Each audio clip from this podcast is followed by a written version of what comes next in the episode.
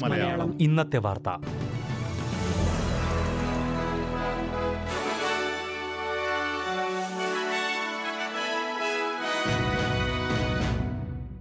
നമസ്കാരം. S B S Malayalam ഇന്നത്തെ വാർത്തയിലേക്ക് സ്വാഗതം. ഇന്ന് രണ്ടായിരത്തി ഇരുപത് ഒക്ടോബർ ഇരുപത്തിമൂന്ന് വെള്ളിയാഴ്ച. വാർത്ത വായിക്കുന്നത് ഡെലിസ് പോൾ. കുട്ടികൾക്ക് നേരെയുള്ള ലൈംഗിക ചൂഷണം നേരിടുന്നതിനുള്ള നടപടികൾ ഫേസ്ബുക്ക് ഉൾപ്പെടെയുള്ള സോഷ്യൽ മീഡിയ കമ്പനികൾ തടസ്സപ്പെടുത്തുന്നതായി ഓസ്ട്രേലിയൻ സർക്കാർ ആരോപിച്ചു. ഫേസ്ബുക്ക് സന്ദേശങ്ങൾക്ക് എൻക്രിപ്ഷൻ ഏർപ്പെടുത്തിയതിലൂടെ നിയമത്തിന്റെ മുന്നിൽ എത്തുന്നതിൽ നിന്ന് പലരും രക്ഷപ്പെടുന്നതായി ആഭ്യന്തരമന്ത്രി പീറ്റർ ഡട്ടൻ പറഞ്ഞു. കുട്ടികളുടെ സുരക്ഷയേക്കാൾ ലാഭത്തിനാണ് കമ്പനികൾ മുൻതൂക്കം നൽകുന്നതെന്നും അദ്ദേഹം ആരോപിച്ചു.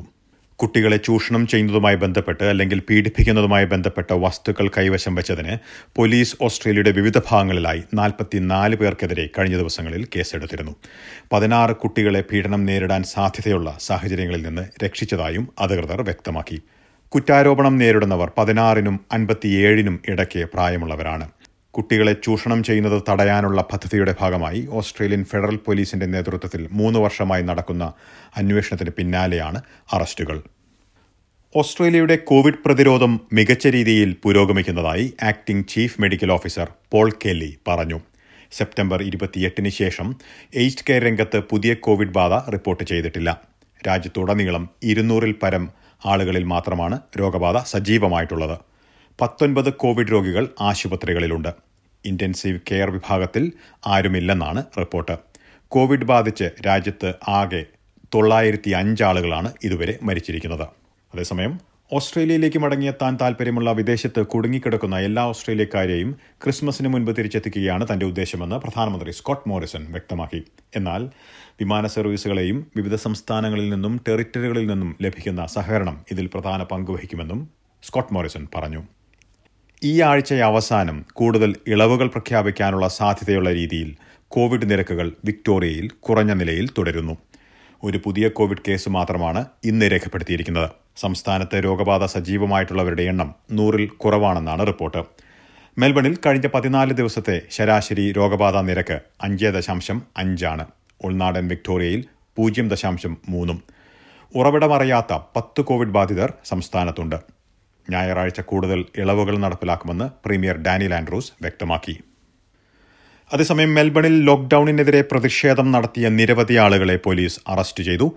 മാസ്ക് ധരിക്കാൻ വിസമ്മതിച്ചുകൊണ്ട് ഉൾപ്പെടെ നിരവധി പേരാണ് വിക്ടോറിയയെ സ്വതന്ത്രമാക്കണമെന്നാവശ്യപ്പെട്ട് പ്രതിഷേധം നടത്തിയത്. ഷ്രൈൻ ഓഫ് റിമംബറൻസിന് മുൻപിൽ നടന്ന പ്രതിഷേധത്തിൽ പോലീസും പ്രതിഷേധം നടത്തിയവരും തമ്മിൽ സംഘർഷമുണ്ടായി. പ്രതിഷേധം നടത്തിയവർക്കെതിരെ പോലീസ് പെപ്പർ സ്പ്രേ ഉപയോഗിച്ചു എന്നാണ് റിപ്പോർട്ട്. ലോക്ഡൌണിനെതിരെയുള്ള പ്രതിഷേധങ്ങൾ നടത്തരുതെന്ന് പ്രീമിയർ ഡാനിയൽ ആൻഡ്രൂസ് ഇന്നലെ ആവശ്യപ്പെട്ടിരുന്നു. എന്നാൽ ഇരുന്നൂറിലധികം ആളുകൾ പ്രതിഷേധവുമായി രംഗത്തെത്തിയതായാണ് report.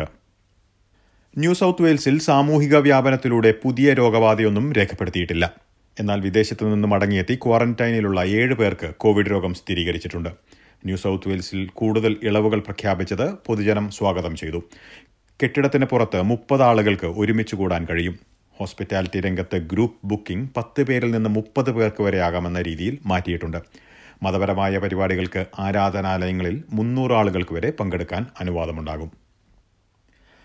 Tasmania New South Wales Victoria എന്നീ സംസ്ഥാനങ്ങളിൽ ഫെഡറൽ സർക്കാരിന്റെ പാൻഡമിക് ലീവ് പേയ്മെന്റ് പദ്ധതി കൂടുതൽ കാലത്തേക്ക് നീട്ടിയതായി അധികൃതർ. ഇതുവരെയുള്ള കണക്കുകൾ പ്രകാരം പതിനഞ്ച് ദശാംശം അഞ്ച് million dollar pandemic leave disaster പേയ്മെന്റിന് വേണ്ടി ചിലവാക്കിയതായാണ് റിപ്പോർട്ട്. പതിനായിരത്തി മുന്നൂറ് ആളുകളാണ് ഈ പേയ്മെന്റ് ഇതുവരെ സ്വീകരിച്ചിരിക്കുന്നത്. ഇനി പ്രധാന നഗരങ്ങളിലെ നാളത്തെ കാലാവസ്ഥ കൂടി നോക്കാം. സിഡ്നിയിൽ മഴയ്ക്ക് സാധ്യത പ്രതീക്ഷിക്കുന്ന കൂടിയ താപനില ഇരുപത്തിയാറ് ഡിഗ്രി സെൽഷ്യസ്.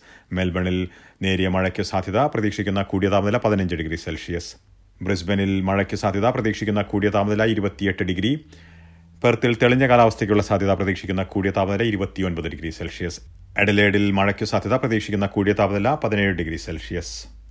ഹോബാട്ടിൽ നേരിയ മഴയ്ക്ക് സാധ്യത പ്രതീക്ഷിക്കുന്ന കൂടിയ താപനില പതിനഞ്ച് ഡിഗ്രി. കാൻബറയിലും മഴയ്ക്ക് സാധ്യത പ്രതീക്ഷിക്കുന്ന കൂടിയ താപനില ഇരുപത് ഡിഗ്രി സെൽഷ്യസ്. ഡാർവിനിൽ തെളിഞ്ഞ കാലാവസ്ഥ പ്രതീക്ഷിക്കുന്ന കൂടിയ താപനില മുപ്പത്തിമൂന്ന് ഡിഗ്രി സെൽഷ്യസ്. ഇതോടെ ഇന്നത്തെ വാർത്ത ഇവിടെ പൂർണമാകുന്നു. ഞായറാഴ്ച രാത്രി ഒൻപത് മണിക്ക് എസ് ബി എസ് മലയാളം ഒരു മണിക്കൂർ പരിപാടിയുമായി തിരിച്ചെത്തും. ഇന്ന് വാർത്ത വായിച്ചത് ഡെലിസ് പോൾ.